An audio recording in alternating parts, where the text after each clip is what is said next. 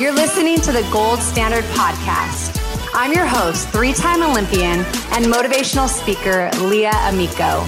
On this show, we're going to dig deep to unlock what it actually takes to build a foundation for greatness.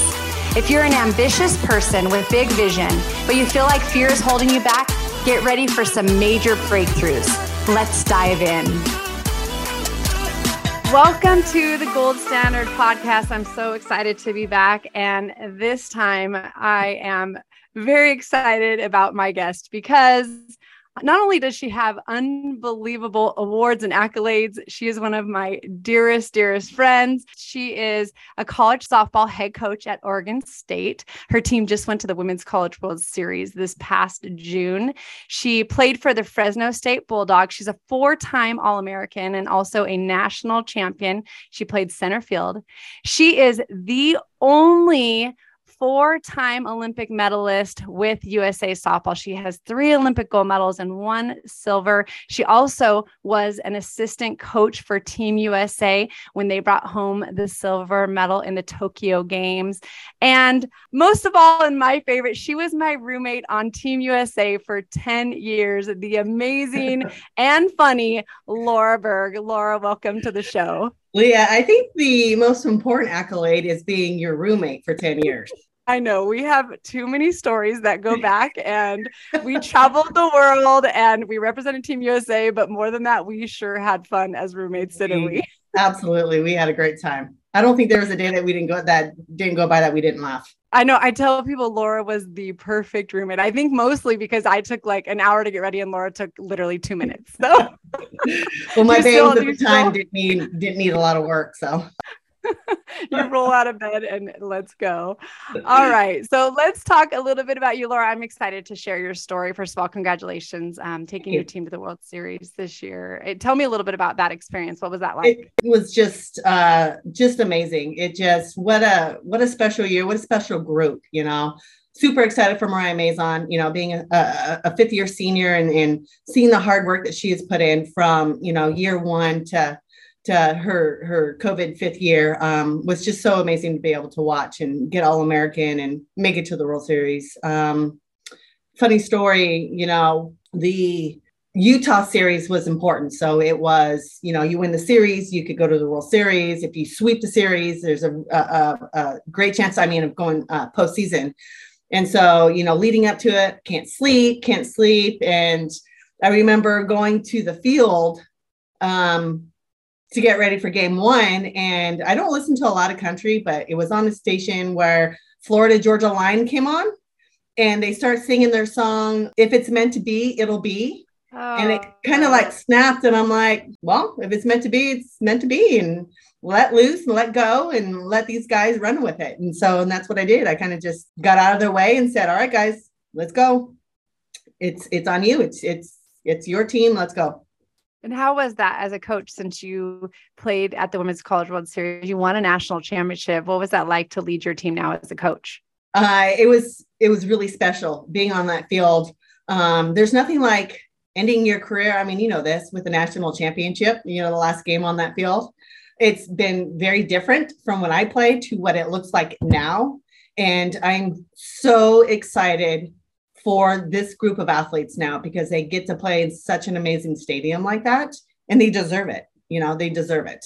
Talk about some of the differences, you know, because again, it's been a long time since we played. Talk about some of the differences. Well, they've got, um, you know, all those tall uh, seating out in the outfield. Um, I think at the time when I played, they maybe had like nine or 10, uh, you know, maybe even 10 to, to 15 of the smaller four level type bleachers out in the outfield that you see at parks. They were like the portable bleachers. Uh, and then down probably maybe from third base on down the down the outfield line, it was just a grass berm that people would sit on, or you see little kids rolling down it during the middle of the game. Um, you know that. Then it's got the the second level uh, where uh, people can go up and sit. It's like a it's like a major league ballpark. Well, you know? I think they had close to thirteen thousand fans, and this is the first year they they expanded to that, yeah. to be able to play in that environment is just truly amazing. Yeah, for sure. I mean, they even have, I mean, they've got incredible practice fields where, you know, we didn't quite have that. So, well, it's moving in the right direction, right? The it sport is, is for sure. For sure. Okay. Let's go back. Let's go back to when Laura Berg is young and she's here in Southern California growing up. Um, you are a twin. You and your sister Randy were two of the best players here in Southern California. Um, I was fortunate and you know, I don't even know, played against you way too many times before we became teammates on Team USA. But what when did you fall in love with softball and when did you know that was your sport? Yeah, um, I think when I was just a, a little kid, we went um, t-ball. We started our first year of t-ball, and then from there we went into, um, you know, rec leagues, Little Miss, you know, things like that. And then I think it was at the age of twelve when we went to uh, the Little Rascals. It was our first travel ball uh, season, and I think that's really when the love kind of just kicked in and be like, okay, this is a sport that I want to play.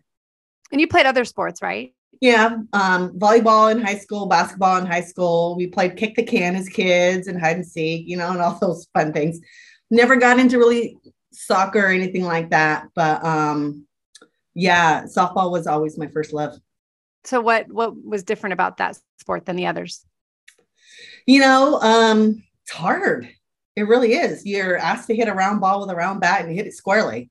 Um, and you know, there's just something about the the feel of the glove on your hand and and being able to throw runners out at home plate and you know be a part of a team you know be there um you know supporting your pitcher you know who's trying to get a batter out and they get to make them pop up and you get to catch the ball for them you know and and and be a part of that and the traveling part of it and you know i love living out of a suitcase and hotels and airports and airplanes and you know things like that and for you, I feel like it was your time and your team, the the Orange County Batbusters, that eh, you know, up until that point, I feel like a lot of athletes were recruited and then they were moved to the outfield. I feel like you had athletes yourself and a couple other players on your team where people were specifically recruited as outfielders because of your play. I remember hearing about you. Well, I played against you, but then hearing from other people when they were recruiting how they wanted you because they knew no matter what was hitting the outfield, it wasn't going to be dropped. And and what does that mean to you? How important that is is that to you?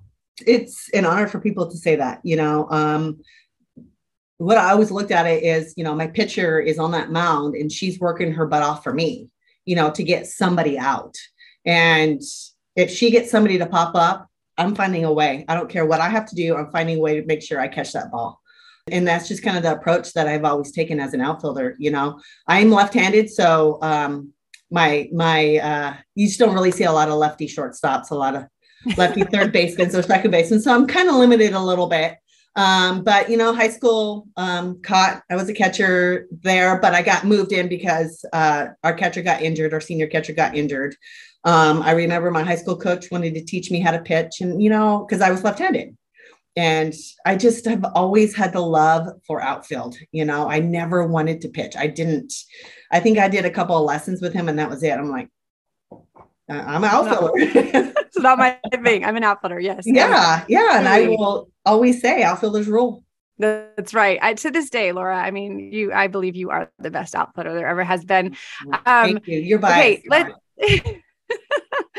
um, you know, when we talk about goals, right, with the gold standard, one of the core pieces I believe is having belief and goals and knowing where you want to go. So, what did that look like when you were growing up? Like, how did college softball fit into that equation and when did the olympic situation fit into that equation um, i think once uh, we started playing travel ball randy and i it kind of you know was thrown at us not thrown at us it was you know told us that we can get a college scholarship and so that was the main goal was to be able to work hard and be able to get noticed to be able to have our education paid for um, and then being on the orange county batbusters one of my teammates was talking with Gary Hanning, and Gary made the comment to her, she is an Olympic type athlete.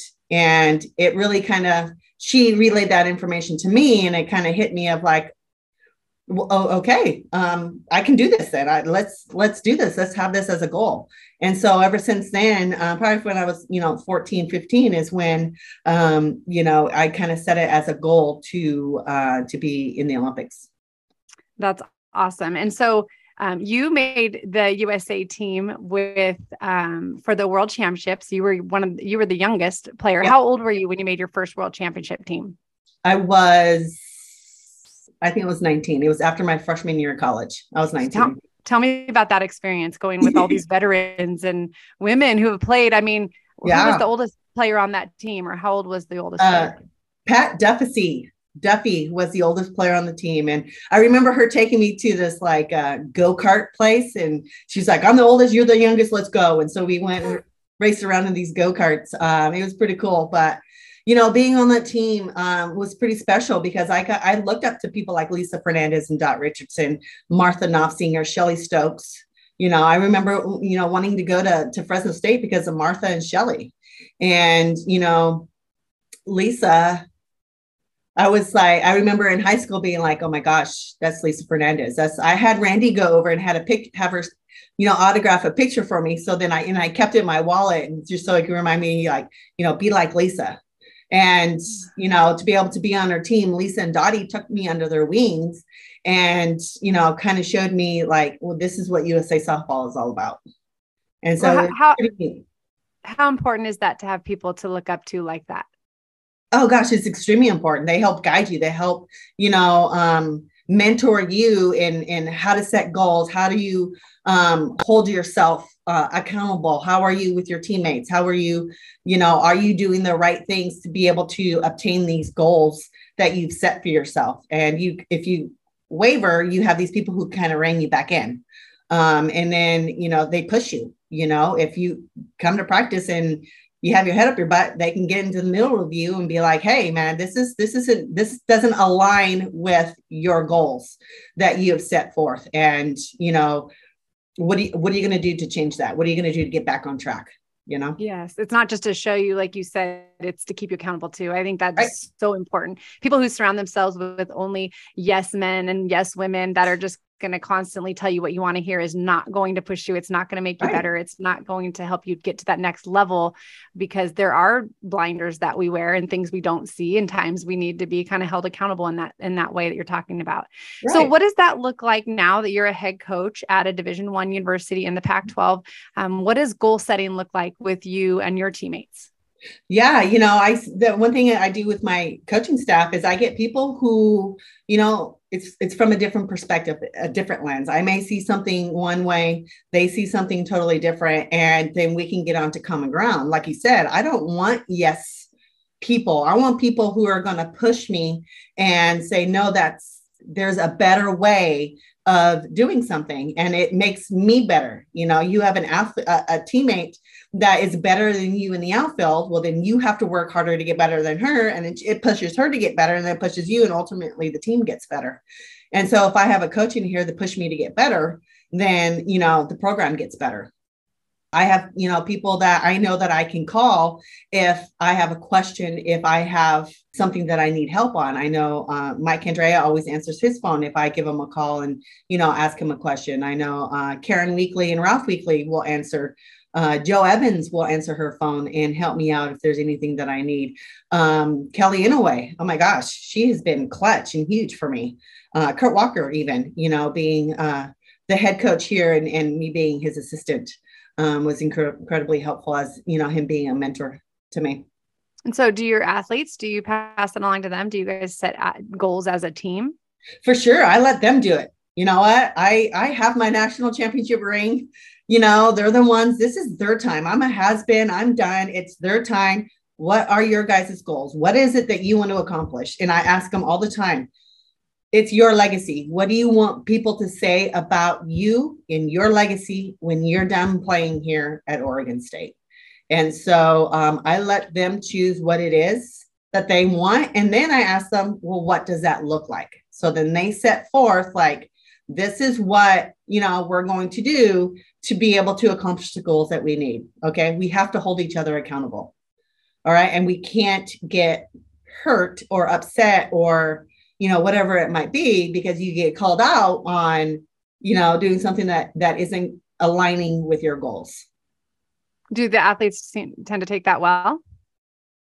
It varies from team to team. You know you got some players that you know will say yeah you can get on me you can hold me accountable and then at the end of the day when when they are they don't handle it well. And so you just kind of learn um, who those people are and then you have to go a different different route about doing it you know? Do you walk them down the down the sideline with your arm around them and be like hey you know and take them away from their teammates so they're not getting called out in front of the team. You just you know some athletes you can just knock on the front door and they respond and some you go through the kitchen window and that's how you get them to respond. And so you just have to as a coach find different ways I love that. That's a great, great analogy. And it is so true. And that's one of the things, you know, I would love to hear more about what you think that the coaches saw in you when they said she is an Olympic type athlete, because I feel like a lot of parents think their kid is the very best, right? As parents, sometimes we also have blinders. Um, but what are what are those values? Because I I believe this is one major area is that we as athletes wanted to know. We wanted to be held accountable. We wanted information and you know we really wanted to rise up to the next level and we're willing to take you know constructive criticism. So what are those other attributes that you believe your coaches saw in you that made them you know made gary hanning say she is an olympic style athlete? Um, you know, it's not just your athleticism, you know, it's your passion, it's your enthusiasm for the game, you know. Um, it, are you just like softball is two to five and that's it? Or is it like softballs from the minute you wake up?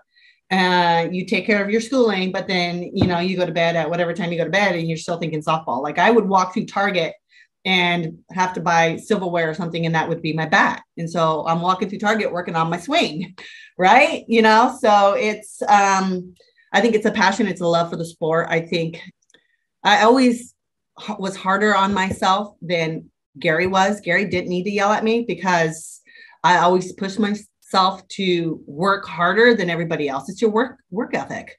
You know, it's the, you know, never be satisfied type type deal. You know, it's the look yourself in the mirror at the end of the day and ask yourself, did I get better? Did I push myself? Yeah, I, I, think so too, and and I agree. And I, I'll never forget us sitting in Coach Candrea's office and um, you saying, "Coach, if there if it's time for me to get out of the game, please just be real with me. Like I don't want to be hanging on too long." And I'll never forget. He, I was there just for moral support.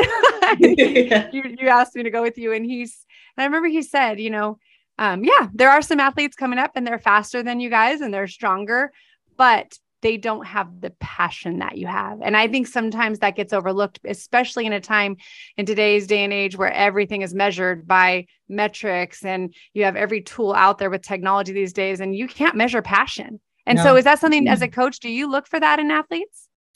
Yeah, absolutely. Absolutely. You got to look for the Tom Brady's, man. You know, I know he was he was drafted at 199 in sixth round. And it's like, you know, I heard on the, the documentary of like if you could cut his chest open and see his heart, he's going number one, you know? And so y- you look for those that, you know, do the the extras, the little things, you know, if they're not in the game, you know, are they running down the sideline to stay warm? Are they swinging a bat in case they get called upon for a pinch hitting role? You know, are they ready when somebody on their team is slow? Do they have their helmet in hand knowing they're going to go and they're going to run? So then they just pop their helmet on and boom, coach, all they got to do is get that look from the coach and boom, they're off. They know that to get to first base. You know, um, are they going to pout? You know, if they're not starting, or you know, you can learn a lot by watching the game from the bench. Yeah, you really can. I, I, love that. I think that's so important for athletes and parents even to hear um, yeah. those those little extra things. Okay, so let's shift gears a little bit and let's talk about overcoming obstacles because challenges, trials, slumps. It is all part of the game. It is not yeah. fun, like you said. It is a very hard sport, and we took, you know, our share of all of those experiences. So, for you, um, what would you say is the biggest obstacle you had to overcome? For me was it was always my size. Um, you know, I was called Bones. I was, you know, skin and bones when I was grown up and force fed, you know, protein shakes. So I could gain some weight. That's what um, I need to do for my son Luke. Okay, I'm glad. But back then, I mean, the protein shakes were awful. Now, like I, they're like fantastic. The pure protein, have you ever had that? Oh man, it's no. good. It's good, okay. different flavors, all that. It's it's really good, but it comes in like candy bars too, style type or the drink, both good. Okay. Um, but you know, I remember remember Mission Viejo. That was the park that we always played at. Oh I remember, yes, I remember being there. I was uh, mm-hmm. 13, I think, and I remember being in the car with in the van with my family, And I remember crying and telling my mom I want to quit. The only reason we're not playing is because of our size. And it's like, why, you know, are we spending this money? Why are we putting this work? And I just, I, I want to quit. I don't want to be on this team anymore. My mom said, no, there's, there's, there's a lesson behind here for you to learn. And that lesson was to work harder. If you want a position, work harder than everybody else. So they can't put somebody in over you and so that's has been a lesson that I have carried out throughout my entire career playing. How old were you when that happened? I was I was 13. I remember being um what was I? No, I was 12, 12 or 13, something like that. Yeah. But I think a lot of people probably can relate. I'm not playing. It's not fun if I'm not playing. So forget it. I'm going to move yeah. on to something else where I can play. Yeah. But I, am glad that your mom pushed you. I mean, look what that led sure. to. Absolutely.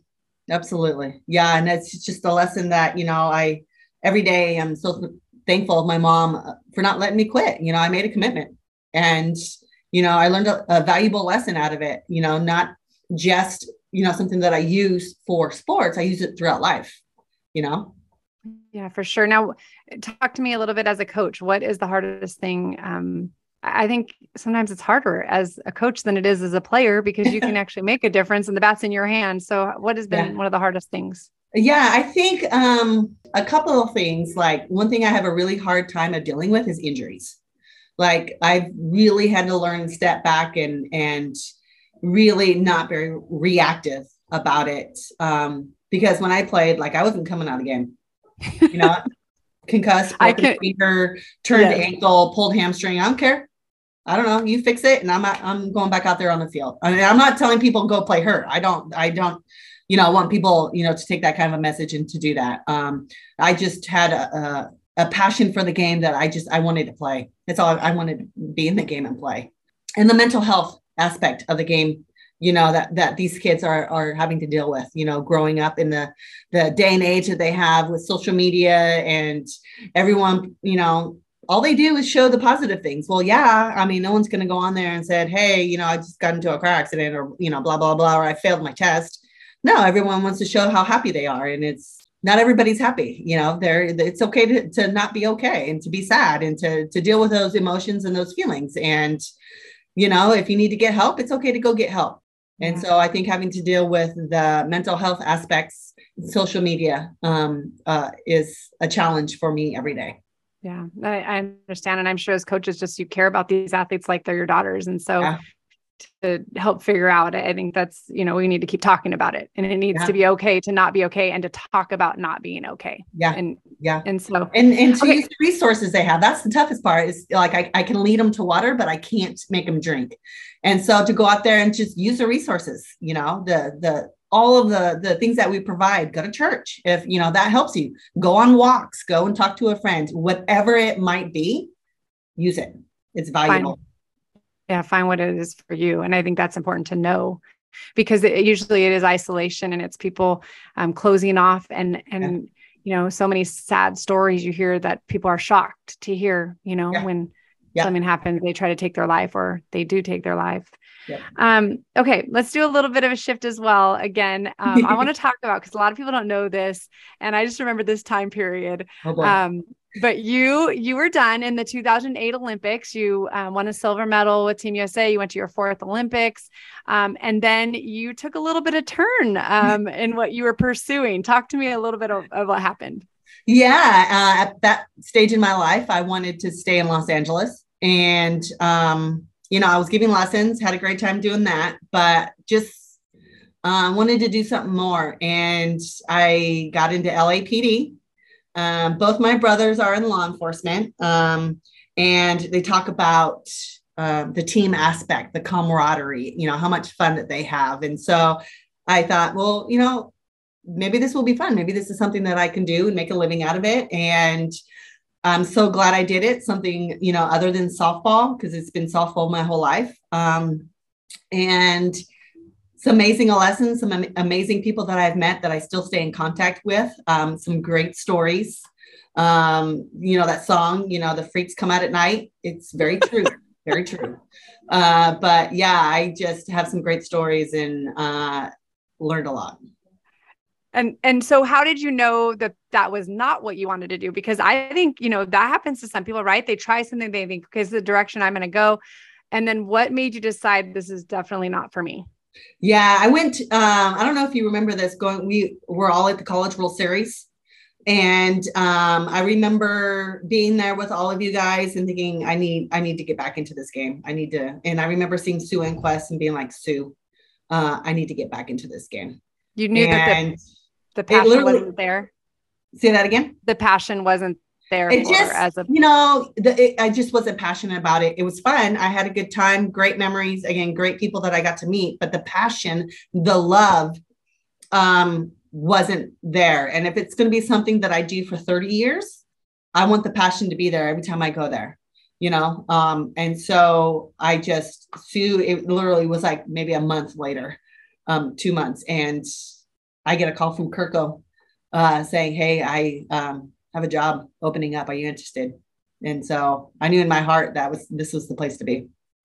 Well, it's good that you put out those fillers and at least mention that in the sense of, you know, like you said, I think sometimes people feel like they're stuck. And I think it's important for people to realize, no, this is how you're going to spend every day of your life. And I and I knew the difference because I would ask and say, Hey, how do you like it? And you said, I mean, it can't be better. I'm doing something I love every single day. I get to right. go my, you know, I go to the softball field as my office. And so, you know, it's in your blood, it's in your yeah. bones for sure. Yeah. Um, that's awesome. Okay, wait, you have to tell this story though, really quick, because I do remember you talking about when you guys um, were practicing with the taser and and what people need to know is Laura is one of the toughest, like most stubborn people ever, and she does not like to show weakness.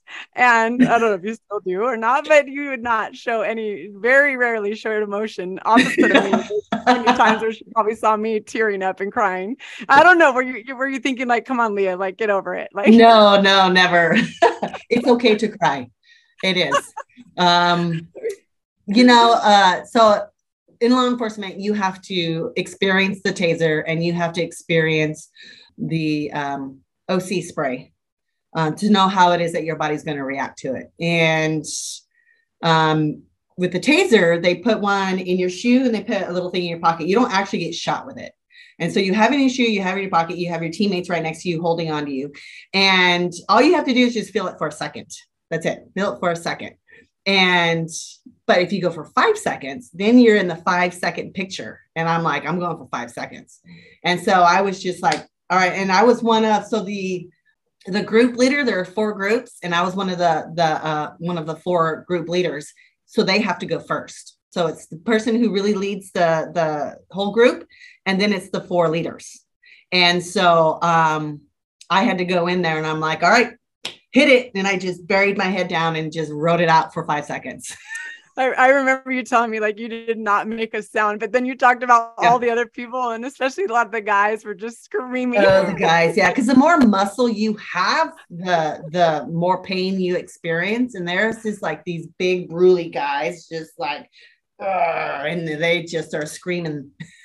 But I just could picture this when you were telling me this because yeah. I just know you. Yeah. Like Laura will not show anything, like you said. I mean, you'll have your arm hanging off and you'll still go out. I'm, I'm playing coach. I mean, you would have to literally be pulled off the field before they would, you know, not put you back in. Honestly, oh, so great. Okay, um, let's let's talk about a little bit about the L in the gold standard, which is leadership. And you mentioned a little bit some coaches that you can reach out to and how important that is, and some people you looked up to. And when you made the USA team, Dot you know Richardson, Lisa Fernandez, they pulled you under their wings and they started kind of showing you the ropes for what USA softball is. What um, what would you say to people about the importance of finding people that you look up to that you can talk to, having mentors in your life? Yeah, I think it's um it's extremely important. you know, not only do you have them, you know, helping you along the way and them being leaders, but you have people who can hold you accountable, you know, when you kind of veer off a little bit. Um, I think that it is something that every athlete should have, and not always just like your best friend, you know, someone who's going to be real with you, someone who's just going to be like, yeah, no, today was not your best day. Like, what's going on? And kind of like like check in with you um, and see how you're doing. You know, maybe you flunked a test, maybe you got in a fight with your parents and, you know, you brought it onto the field. You know, um, I think it's something that every athlete and every coach needs to have. Absolutely, for sure. What let's talk about about the qualities that you would say at your travel ball level you were national champion what qualities did your coach have at that level that you feel like helped you become your best version of yourself yeah um, gary was and even still now uh, extremely honest you know if i go to him for one of his players and be like hey you know tell me about this person and he's like yeah you got no shot I'm like okay I won't waste my time then. Uh, but he's so so honest and straightforward, and that's what that's what I need. I needed, you know, for him to be able to say, "Hey, you know, you popping up, you know, with a runner at third base, you know, to the shortstop isn't going to help win ball games for our team. You got to get that further out, you know, for them to be able to tag up and go, you know, or not putting a sacrifice butt down. I mean, it's one of the easiest things in our game, you know, to be able to go out and do. And if you don't do it, he's going to let you have it. And that's, that's, you know, what I needed. That's what I wanted uh, as a coach. And then someone that I could go to if I have a question about the game, you know, Gary, even now, you know, I would see him at the field. I, you know, I'm out recruiting and be like, all right, Gary, you know, give me your thoughts in first and thirds, you know, you know, to this day, I'll still pick his brain.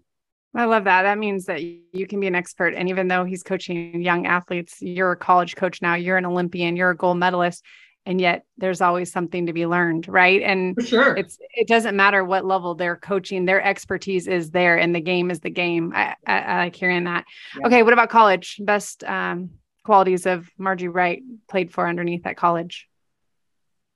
Um, I think it was the you know always pushing you um to be great every day.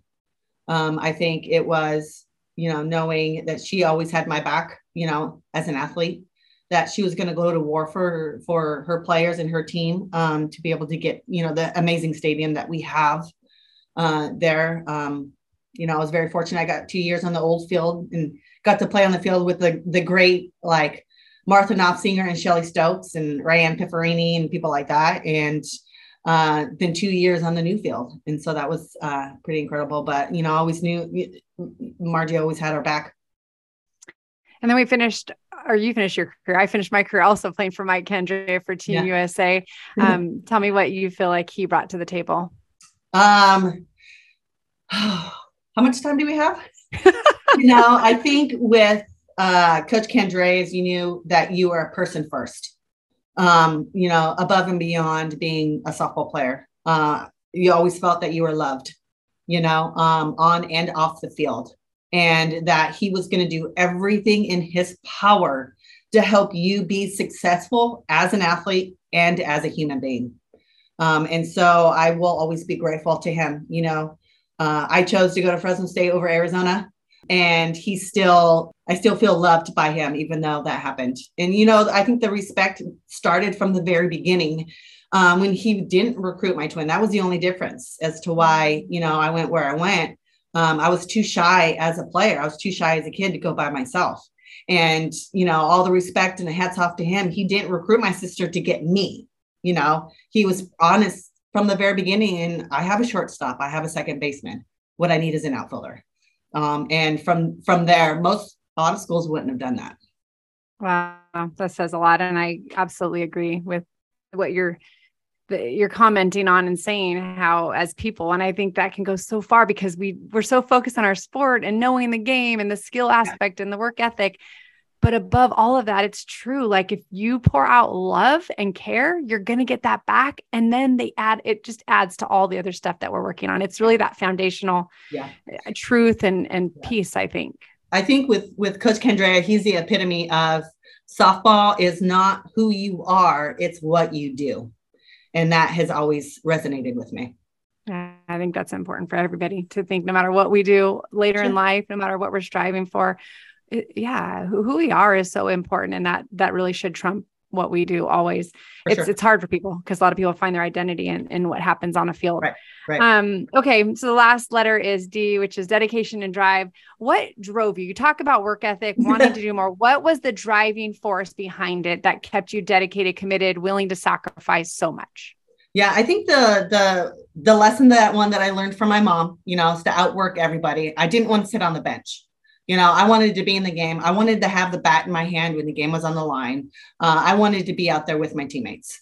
You know, playing for Gary, uh, I always got pinched hit for um, during big crucial parts of the game. And I didn't want that. I, I wanted to be the one that he wanted in the batter's box with the game on the line, you know? And so he would meet me. The man is a saint. I tell you what, he gave up his Friday nights to be able to meet me at a hitting facility uh, to work with me hitting for an hour. For an hour, he would be there feeding the machine, or my dad would be feeding the machine. Both of those guys, like, they deserve a Purple Heart or something, or sainthood or something, because they just were two amazing men. And it came to a point where, you know, I was at the nine hole and working with Gary every Friday. I got to go be in the one hole. And um, I think from there, that's the lesson that I learned that if I want something, I'm going to have to go out there and work at it. I'm going to have to go out there and take it because nobody in this world is going to hand it to me. Nobody's going to give it to me. You know? Wow. It just, it drove you and kind of goes back to those goals. Here's what I want. I, yeah. I want to be in this position. I want to be looked at by the coach as you, you trust in me, not you're finding a replacement. Yeah, right. that's that's powerful. Very cool. All right, if I was to say to you when you hear the gold standard, just that phrase, what what do you think of when you hear that? um, I think of being on the gold medal podium with my sisters, um, hands on our heart, medals around our neck, seeing our flag rise higher than everybody else's. Uh, every time I hear the national anthem, it puts me on that spot. In 1996, the very first time uh, in the Olympic Games, it puts me there. Every time I hear the word gold, the national anthem, you know, Leah, you know, every time I hear my teammates' names, you know, it, it puts me up on that on that podium with them. And so it just um, it reminds me of all the hard work, you know, not just myself, but everybody else, you know, who was along for the ride, my parents, my sister, my coaches, my teammates, um, who helped push me get better every day. You know, just reminds me of, of everything that uh, led up to that moment. And and I think that we've talked a lot about mentors and leaders and people you look up to, but it really is also those people beside you. Because I think of you and I in the outfield, and we right. literally just, I mean, yes, we're in the Olympic Games and there's all this pressure, but literally we're having so much fun. I mean, we're probably, I was so immature, like for sure. and we just we, loved what we were doing. Yeah. yeah. And we won't tell everybody what it is that we were saying up there, but um, I mean, no, it, we, we did. Not. We kept it nice and loose and you know, just because it was the Olympic Games doesn't mean, you know, you know, we put even more pressure on us. You know, pressure is a privilege. And, you know, that's why we play athletics and, you know, we want the bat in our hand, but at the same time, it's a game. It is a game. It is. It is. Okay, tell us some fun, I don't know, memory that we have from being roommates. I don't know. What comes to your mind when you Oh my gosh. Again, how much time do we have? um, okay, just a um, top, a top one. I remember, you know, having this camera that had a timer on it, and we would go all over the place and just climb up roofs and on top of fences or in trees and hit the timer and take pictures. And, you know, I re- would remember, you know, um, the I can remember the apartment that we were in, listening to like um, Jann Arden and um gosh, who else was it? Uh, I'm telling you, No Doubt first came out with their yes. album Spider Web, and then I think it was Alanis Morissette was also her album was out. Um, and just remember having the music going, and you know, yeah, I don't. Um, do you? Okay, wait. Do you still take a lot of pictures or no? Oh well, my phone is loaded with pictures. Yeah. Okay. Okay. Yeah. Me too. See, it's who yeah. we were. It's who we were, and we were. Yeah because I tell people back when you had to like actually get pictures printed, I think between the two of us, I don't even know, do we have 40 like together or what? But rolls, I mean, 40 rolls. rolls it was like a tour. big uh, manila envelope full of the, the film that was in there. And then we would just take one out and then we, and then the exciting part of taking it to like Costco or somewhere or Sam's Club and you know, like putting it in, and you know, a week later, 10 days later, boom, you get to go see through your pictures. It's like, oh my gosh you know, always having to get doubles because I need to give Leah the other copy of it. And oh yeah, yeah, I, I remember know, walking people... um, miles uh, to go get Dr. Pepper in Japan because we couldn't find it anywhere, and we were Dr. Pepper drinkers. We wanted Dr. Pepper to sponsor us because Coke was the sponsor of the Olympic family. I mean, Leah, we where like, was NL, NIL when we played, man? We could have had Dr. Pepper, you know, jeez we would have. And you jumped off that wagon. I am still on it though. I'm trucking along. Um, and also, we need to tell the story before we leave. um, because Laura is the biggest prankster. But the best part about being Laura's roommate for 10 years, I was her roommate on Team USA. The best part was that you are protected from having pranks pulled on you. so, well, yeah, um, I mean, I'm not the sharpest tool in the shed, but I do know you don't prank your roommate. So, so we have to tell them what your last prank on the softball field was at the 2008 Olympic Games. Yeah, so we were we were at practice and it was so hot and muggy uh, in Beijing, and we knew that uh, President Bush was coming to the field. Uh, so, but we started warming up and and doing our thing, and all of a sudden we just see this like entourage of like back black vehicles coming up. And we're like, oh, he's here, he's here. And I remember we kind of gathered together as a team, and I was like, I think I said it to Nuvi. I'm like, Nuvi, I'm gonna I'm gonna put the chalk handprint on him, and she was like, No, you won't. And I'm like, Oh yes. And so he came into the circle with us. And as he came around, like introducing and shaking everybody's hand, I went and got chalk on my hand. Um, and then it was after Cat Osterman. So they had that Texas bond. And then he came and he shook my hand and I brought him in and I patted him right on the back. And so, and it was, like I said, hot and muggy and, and humid. And he had come from uh, beach volleyball, so his back was all sweaty, and so the chalk like just stuck right to the back of his hand. And I can just remember everybody who was behind him crack up laughing. Uh, he had no idea.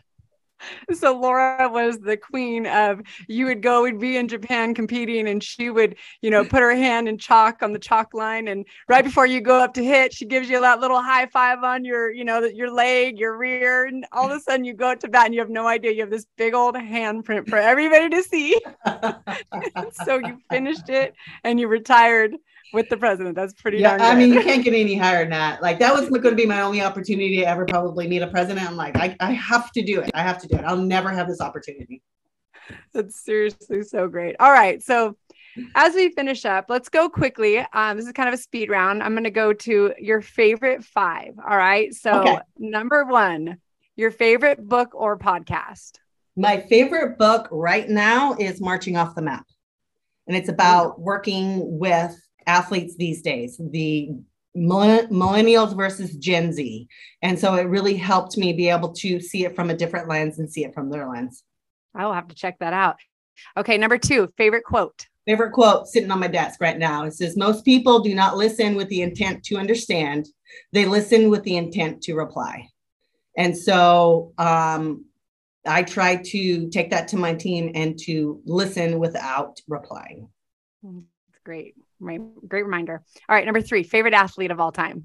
Oh gosh. Oh gosh. Oh gosh. I have to pick just one. Lisa Fernandez. Awesome.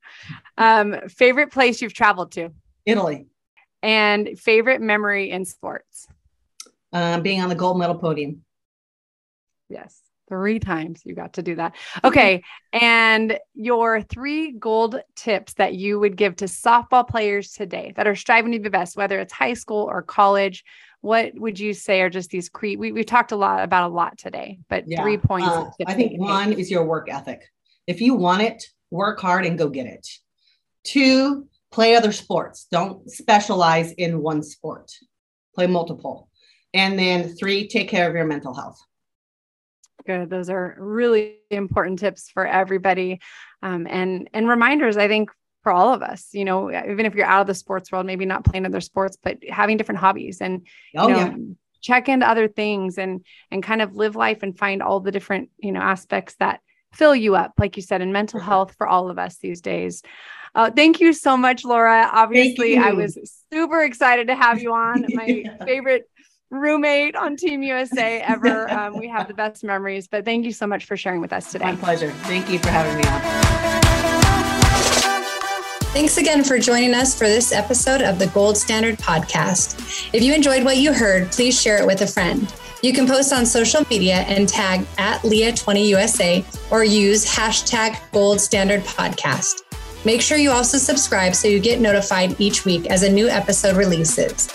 You can subscribe, rate, and review on Apple Podcasts or wherever you listen. We appreciate your reviews as they help encourage others to listen in. Until next time, live out the gold standard and keep turning your goals into reality.